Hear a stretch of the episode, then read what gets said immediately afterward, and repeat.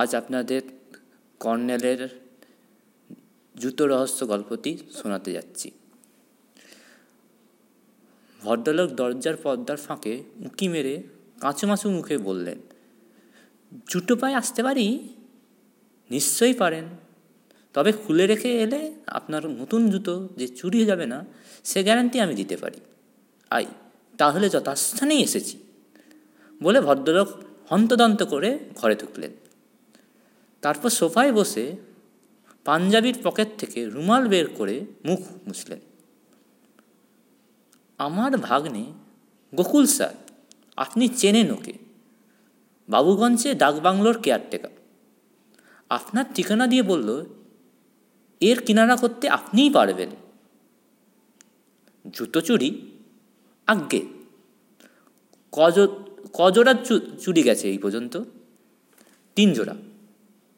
ভদ্রলোক করুণ মুখে বললেন, এ বাজারে একজোড়া চামড়ার জুতোর দাম, চিন্তা করুন স্যার। এক সপ্তাহে তিন তিন জোড়া জুতো লোপাট। গত রোববার থেকে শুরু। রোববার সন্ধেবেলায়, তারপর বৃহস্পতিবার ঠিক সেই সন্ধেবেলায় আবার লোপাট। শুক্রবার ফের কিনলাম, ফের সেদিনই সন্ধেবেলায় লোপাট হয়ে গেল। এ কেমন চোর, স্যার? সবার জুতো ঠিকঠাক পরে থাকে আর আমার জুতোই ব্যাটার ছেলে নিয়ে পালায়। নতুন জুতো তো আরও কত লোক পড়ে যায়। তাদের জুতো ভুলেও ছোঁয় না, খালি আমার জুতো। ঠাকুরবাড়ির দরজা থেকে? ঠিক ধরেছেন, স্যার। রাজাদের ঠাকুরবাড়ি। কবে ওরা কলকাতায় চলে এসেছেন? দানলা কৌঠা সবই ধসে পড়েছে। শুধু ঠাকুরবাড়িতেই কোনো রকমে টিকে ছিল। পোড়ো খা খা অবস্থা। দেবতার নামে জমি আছে, কিন্তু পুজো আচ্ছা বন্ধ ছিল। সেবায়ের থাকলে কি হবে? পায়ে বাত, চলাফেরা করতে পারে না। নিজের ঘরে শুয়েই নম নম। বুঝলেন তো, স্যার? বুঝলাম। তারপর কোন সাধু সন্ন্যাসী আবির্ভাব হলো ঠাকুর বাড়িতে? আই ভদ্রক মনে বসলেন গোকুল যা বলেছিল ঠিকঠাক মিলে যাচ্ছে। তিনি আসার পর রোজ সন্ধ্যে থেকে স্বাস্থ্যপাত কথা কীর্তন, আসর বসে। আজ্ঞে, ভদ্রলোক আবার নড়ে বসলেন। গোকুল যা বলছিল, আপনার নাম কি? পাঁচুগোপাল সিংহ। আপনার বাবার নাম? আজ্ঞে, যদুগোপাল সিংহ। তিনি আমার ছোটবেলায়। আপনার ঠাকুরদার নাম? জয়গোপাল সিংহ। তিনি কি করতেন? তিনি রাজবাড়ির খাজানসি ছিলেন। খাজানসি আজ্ঞে হ্যাঁ খাজানসি মানে ক্যাশিয়ার স্যার আজকাল খাজানসি বলে আপনার বাবা কি করতেন রাজবাড়ির সেরেস্তাদার মানে অ্যাকাউন্টেন্ট ছিলেন আপনি কি করেন রেল টিকিটের টিকিটটা রেলের টিকিট চেকার ছিলাম গত মাসে রিটায়ার করে পৈতৃক বাড়িতে এসে উঠেছি বিয়ে টিয়ে করিনি আমার বিভোদা দিদি গোকুলের মা স্যার, দিদি আমার বাড়িতে থাকতো। আমি আসার পর সে গোকুলের সরকারি কোয়ার্টারে চলে গেছে। অত করে বললাম, থাকল না। বলে, কি আর এই বাড়িতে ভুটের অত্যাচার সইতে পারে? বে না। ভুটের অত্যাচার? আজ্ঞে। ভদ্রলোক চাপা গলায় বললেন, রাত ভিতরে কিসব অদ্ভুত শব্দ? কুকুর চেঁচালে থেমে যেত। তবে প্রথম প্রথম গা করিনি শেষে গা করতাম। তাতে কাজ হলো না। এমন সময় সাধু বাবার আবির্ভাব। কাজেই তার শরণাপন্না হলাম। হলাম। কিন্তু সাধু বাবার কৃপায় ভূতের অত্যাচার যদি বা বন্ধ হলো, হঠাৎ এই আরেক উপদ্রব শুরু হয়ে গেল। জুতো চুরি। তিন তিন জোড়া জুতো, স্যার। সাধুবারা কোনো আস্কারা করতে পারলেন না। ভদ্রলোকের মুখে এতক্ষণে, এতক্ষণ ছাপ ফুটে উঠল। আস্কারা করতে গিয়েই সাংঘাতিক কাণ্ড, স্যার। কাল শনিবার সকালে ঠাকুরবাড়ির যে ঘরটা সাধু বাবা থাকতেন, সেই ঘরের বারান্দায় চাপ চাপ রক্ত দেখা গেল। সারা বাবুগঞ্জে স্থুল স্থুল পুলিশ এলো। রক্তের চাপ পেছনে দরজা যার ঘাটেও পাওয়া গেল, নিচে গঙ্গা। পুলিশ বলল, বডি গঙ্গার ফেলে দিয়েছে। আমি এর মাথামুন্ডু কিছু বুঝতে পারছিলাম না। শেষে গোপনে গোকুলে সব বললাম। তখন গোকুল, আপনার বাড়ি আর কে কে থাকে? কেউ না, স্যার, আমি একা থাকি। বরবার নিজের কাজ দিয়ে করার অভ্যাস আছে। আপনি যে রোজ সন্ধে বাড়ি সন্ধে বাড়ি থেকে সাধু বাবার আসরে যেতেন। কাছেই, স্যার। খুব কাছেই। হ্যাঁ কিন্তু আপনার কি মনে হতো? না, বাড়ির চোর ঢুকতে পারে? ভদ্রলোক হাসবার চেষ্টা করে বললেন, ভুলো, স্যার। ভুলেও চেঁচানিতে যে একবার শুনেছে, সে কানে আঙুল গুজে পালাবে। ভুলো কোনো কুকুরের নাম? আগে ঠিক ধরেছেন। গোকুল যা যা বলছিল। ভুলোকে আপনি কোথায় পেলেন? দিদির পোশাক দিসি কুকুর। দিদি চলে গেলেও ভুলো চলে যান, যায়নি। তা বলে ভুলো এখন আপনার বাড়ি পাহারা দিচ্ছে? হ্যাঁ ভদ্রলোক চমকে উঠলেন। তাই তো। ওর কথা কাল থেকে আমার খেয়ালই নেই। ভুলোকে আমি কাল থেকে দেখেছি, না দেখিনি। হুম, দেখিনি। কি আশ্চর্য, ভুলো কি তাহলে দিদির কাছে চলে গেল? গেছে অকীর্তিকর কাণ্ড দেখেছ? আপনার ফিরে গিয়েই ওর খোঁজ নিন, দেরি করবেন না। পাঁচু গোপালবাবু তড়াক করে উঠে দাঁড়ালেন। তারপর আর একটা কথাও না বলে হস্তদন্ত হয়ে ঘর থেকে বেরিয়ে পড়লেন। এতক্ষণ চুপচাপ বসে এইসব কথা শুনছিলাম। এবার দেখলাম আমার বৃদ্ধ বন্ধু প্রাকৃতিবিক এবং রহস্যবেদী কর্নেল নীলাদ্রি সরকার চোখ বুঝে সাদা দাড়িতে হাত বুলোচ্ছিলেন চওড়া টাক বড্ড বেশি চকচক করছে। একটু হেসে বললাম, আশ্চর্য কর্নেল, আপনি অন্ধকারে ঢিল ছোড়েন এবং দিব্যি সেই ঢিল লক্ষ্যভেদও করে। কর্নেল চোখ খুলে জোর মাথা দোলালেন, অন্ধকারে? না হো, জয়ন্ত, আমি আলোতেই ঢিল ছুঁড়েছি। জুতো চুরির কথা আপনি জানতেন তাহলে? না। ভদ্রলোককে আমি কোনোদিনই চিনি না। তবে গঙ্গার ধারে ডাকবাংলো কেয়ারটেকার গোকুলবাবুকে চিনি। গত এপ্রিলে বাবুগঞ্জে উনি আমারকে কয়েকটি অর্কিড খোঁজ দিয়েছিলেন।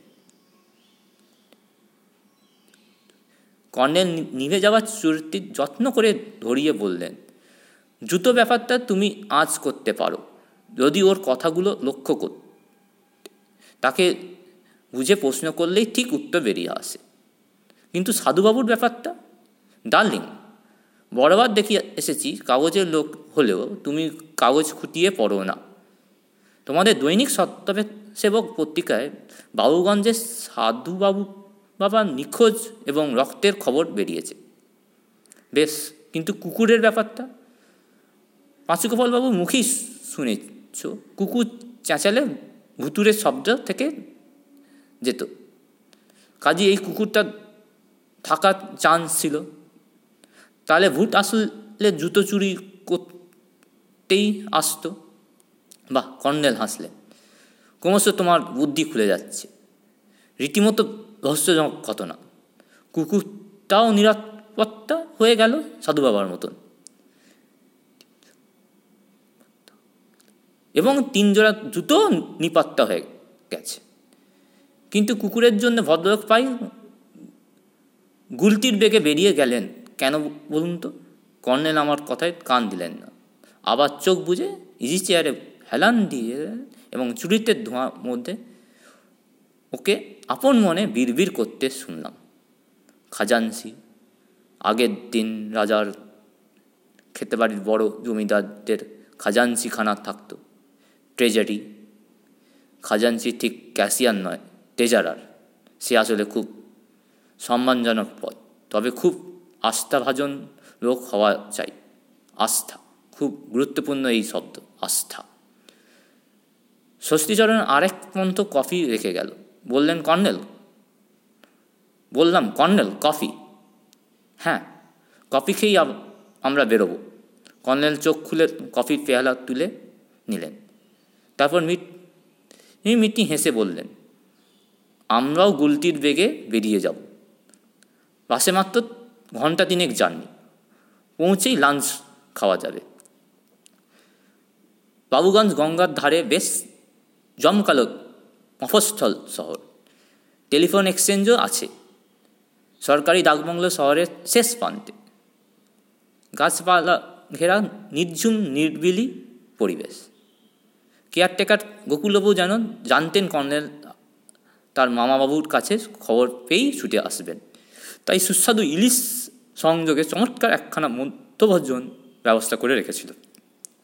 খাওয়ার পর উনি ইনিয়ে বিনিয়ে রাজমন্দিরে এক সাধু বাবার আকস্মিক আবির্ভাব এবং রহস্যময় হত্যাকাণ্ডের ঘটনা বর্ণনা করলেন। শেষে বললেন মামাবাবু মাথায় ছিট আছে। মা এতকাল দাদামশাই এর ভিটে আগলে রেখেছিলেন। এও বলে আমার কোয়ার্টারের মাকে আনতে পারিনি। তারপর মামাবাবু রিটায়ার করে বাড়ি ফেললেন অমনি নাকি ভুটের উপদ্রব শুরু হলো। আসলে ভুট টুট জুতো চুরি বোগাস। মামাবাবু পাগলামিতে অতিষ্ঠ হয়েই মা অগত্যা আমার কাছে চলে এসেছিলেন। কিছুক্ষণ আগে মামাবাবু আপনার কাছে থেকে ফিরে আবার এক পাগলামি করতে এসেছিলেন। খামোকা ঝগড়া ঝাঁটি। কর্নেল বললেন, ভুলোর জন্য? আপনি শুনেছেন? গোকুলবাবু হাসলেন। ভুলো মায়ের পোষা দিশি কুকুর। কিন্তু আমি থাকি সরকারি কোয়ার্টারের দোতলায়। ভুলো বিলেতি হলেও কথা ছিল। তাছাড়া যা বিচ্ছিরি চাঁচায় মামুর মামামোর ধারণা ভুলো মায়ের কাছে পালিয়ে এসেছে। এলো এই এরিয়ায় ঢুকবে কেন করে, কেমন করে? এক এরিয়ায় কুকুর অন্য এরিয়ার কেলে কুকুরগুলো তাকে ঢুকতে দেবে? চলে যাওয়ার আগে গোকুলবাবু জানিয়ে গেলেন, তার মামাবাবুর জুতো চুরি, ব্যাপারটা নয়। সাধুবাবুর হত্যা রহস্যটা ব্যাপারটা তার খটকা লেগেছে। সেই জন্যই ওকে কর্নেলের কাছে পাঠিয়েছিলাম। পাঁচজানি ধকল এবং লাঞ্চের পর ভাত ঘুমে অভ্যাস আমাকে বিছানায় শুইয়া দিয়েছিল। কর্নেল ডাকে উঠে বসলাম। গঙ্গার উপরে সূর্য সবে অদৃশ্য হয়েছে। দিনের আলোয় কম কমে গেছে। চারদিকে পাখিরা তুমুল চেঁচামেচি করছে। কর্নেল পিঠ থেকে কিটব্যাগ খুলে টেবিলে রেখেছিলেন। জিজ্ঞেস করলাম, প্রজাতির ধরতে বেরিয়েছিলেন নাকি অর্কিডের খোঁজে? না, জুতোর খোঁজে। হেসে ফেললাম। আপনি কি ভেবেছিলেন চোর আপনাকে পাঁচুগোপালবাবুর জুতো ফেরত দেবে? জন্য তৈরি হয়ে আছে? কথাটা তাই কর্নেল তুমবে মুখে বললেন তবে এভাবে ফেরত দেবে ভাবিনি। অবাক হয়ে বললাম, কীভাবে? জুতো মেরে কর্নেল চুর ধরিয়ে? বিঘ্ন বলে হ্যাঁ জুতো মারা আর কাকে বলে? ছপাটি ছেঁড়া পামসু আমাকে লক্ষ্য করে ছুঁড়ে মারা। এক পাতি আমার তাকে পড়তে যাচ্ছিল। মাথায় না সরালে পেরেকের রক্তারক্তি হয়ে যেত। শোল ওপরালে সব জুতোই পেরেক বেরিয়ে থাকে। সবে সবে একটি নীলকণ্ঠ পাখি দেখতে মুখে তুলেছি, অমনি টুপিটা পড়ে গেছে। সঙ্গে সঙ্গে জুতো ছুটছে। বলেন কি, কোথায়?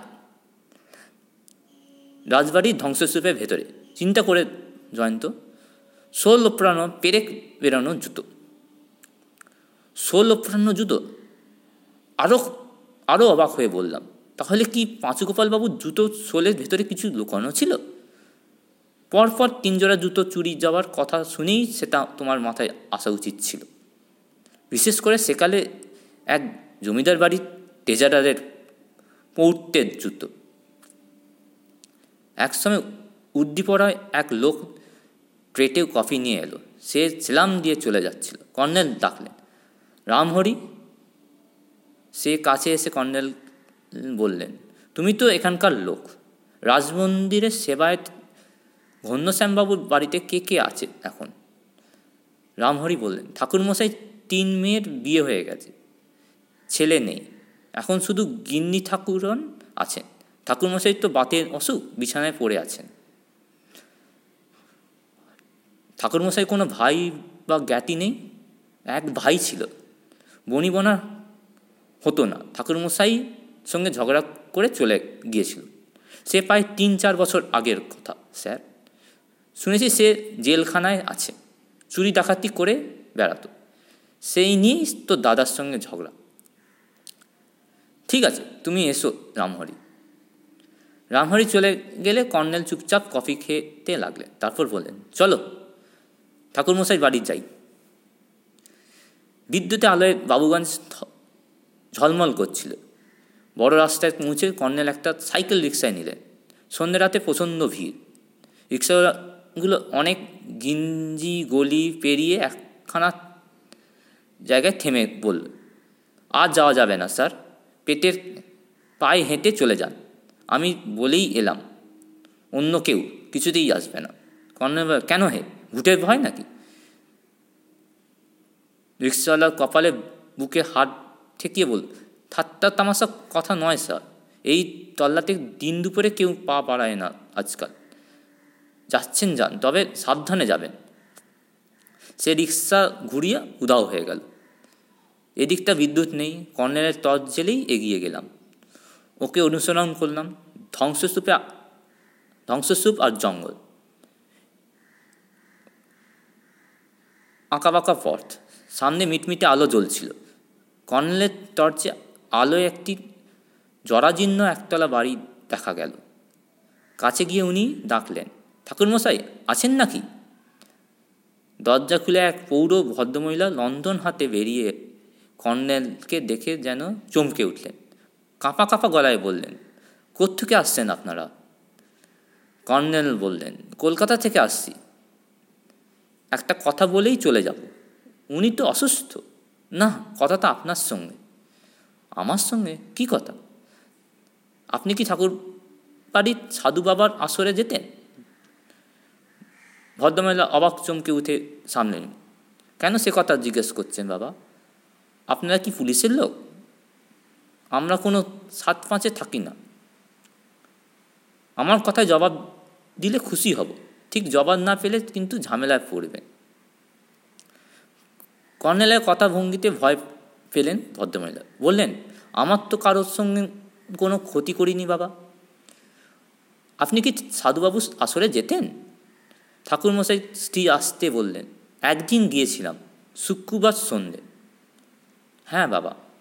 কতক্ষণ ছিলেন আসরে? যতক্ষণ ভাগ ভগবত পাঠ হলো ততক্ষণ ছিলাম। সবাই চলে গেল। আপনি কি সাধুবাবুর সঙ্গে চুপি চুপি দেখা করেছিলেন? ভদ্রনাথ শ্বাস প্রশ্বাস সঙ্গে বললেন হ্যাঁ তা। আপনি তার সঙ্গে দেখা করেছিলেন কেন? ঠাকুরমশাই স্ত্রী চুপ করে থাকলেন। বলুন, তা না হলে ঝামেলায় পড়বেন কিন্তু। এই সময় ঘরের ভেতরের থেকে খ্যান খ্যানে গলায় কে বলে উঠল, বলে দাও না, এত ভয় কিসে হুতো নিজের পাপের শাস্তি পেয়েছে। একদিন না একদিন সে খুন হতোই, হয়েছে। পুলিশকে বলে দাও সব কথা। কর্নেল একটু হেসে বললেন সাধু বাবাকে আপনি চিনতে পেরেছিলেন, তাই না? সেই জন্যে চুপি চুপি তার সঙ্গে দেখা করেছিলেন। কি বলেছিলেন? আপনি যখন তখন আপনার ভূত ঠাকুর পোকোকে ভদ্রমহিলা কেঁদে ফেললেন। ওকে বললাম, আমি তোমাকে চিনতে পেরেছি। আর কিছুদিন থাকলে আরও অনেকে চিনে ফেলবে। তুমি শীঘ্রই পালিয়ে যাও, ঠাকুরপো। হঠাৎ সেই রাত্রিরে ঠাকুরপো খুন হয়ে গেল। চাপ চাপ রক্ত। কর্নেল বলেন আপনার ঠাকুরপো ভূতনাথের নামে পুলিশের হুলিয়া জারি করা আছে। এলাকায় কয়েকটি ডাকাতের মামলায় ঝুলছে তার নামে। জানি, সেই জন্যই তো। হ্যাঁ তাই তাকে চিরদিনের জন্য বেঁচে যাওয়া একটি ফন্দি দিয়েছিলাম। আপনার বুদ্ধির প্রশংসা করছি। কথাটা বলেই কর্নেল হস্তদস্ত হাঁটতে থাকলে আমি হতবাক হয়ে ওকে অনুসরণ করলাম। বাংলায় বাংলায় ফিরে দেখি পাঁচুগোপালবাবু অপেক্ষা করছেন। কাঁধে একটি কাপড়ের ব্যাগ। কর্নেলকে দেখে উত্তেজিতভাবে বললেন, অনেক খুঁজে পেয়ে গেছি, স্যার। আপনি যা বলেছেন ঠিক তাই। কর্নেল বললেন, জুতো, আজ্ঞে। বলে পাঁচু কপাল ব্যাগ হাত ঢোকালেন। এখানে নয়, আমার ঘরে চলুন। ঘরে ঢুকে পাঁচু কপাল ব্যাগ থেকে দুপাটি পাম বের করলেন। জীর্ণ বেরঙ্গা ছেঁড়া বেরফের জুতো। বললেন, ঠাকুরদা, সিন্দুক তলায় লুকোনো ছিল, স্যার। ঠাকুরদার জুতোই মনে হচ্ছে। ইস, কি বিচ্ছিরি গন্ধ। কর্নেলের জুতো জোড়া নিয়ে খুঁটিয়ে দেখে টেবিলে রাখলেন। বললেন, এবার আপনাকে একটা কাজ করতে হবে। রাজবাড়ির ওদিকটায় এতক্ষণে ঘন অন্ধকার। আপনি সেখানে গিয়ে এই গানটা গাইবেন। গান? আমি স্যার গান গাইতে পারি না যে। চেষ্টা করবেন। নিন, মুখস্থ করুন।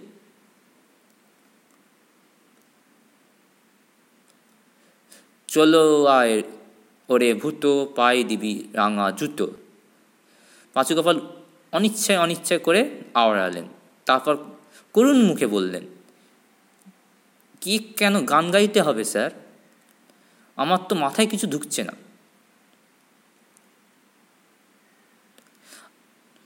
আপনার জুতো চোর ভূতটাকে তো ধরতে হবে না? তিন তিন জোড়া জুতো চুরি করেছে সে। তাকে ধরার উচিত নয় কি?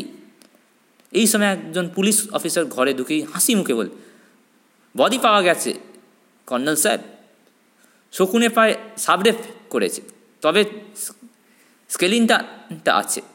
বেশি দূরে ভেসে যায়নি। মাত্র দু কিলোমিটার দূরে একটা খাড়িতে ভাসছিল মুন্দু কাটা বডি পাঁচু কপাল লাফিয়ে উঠলেন সাধু বাবার বডি কর্নেল বলে নাহা আপনার ভুলোর।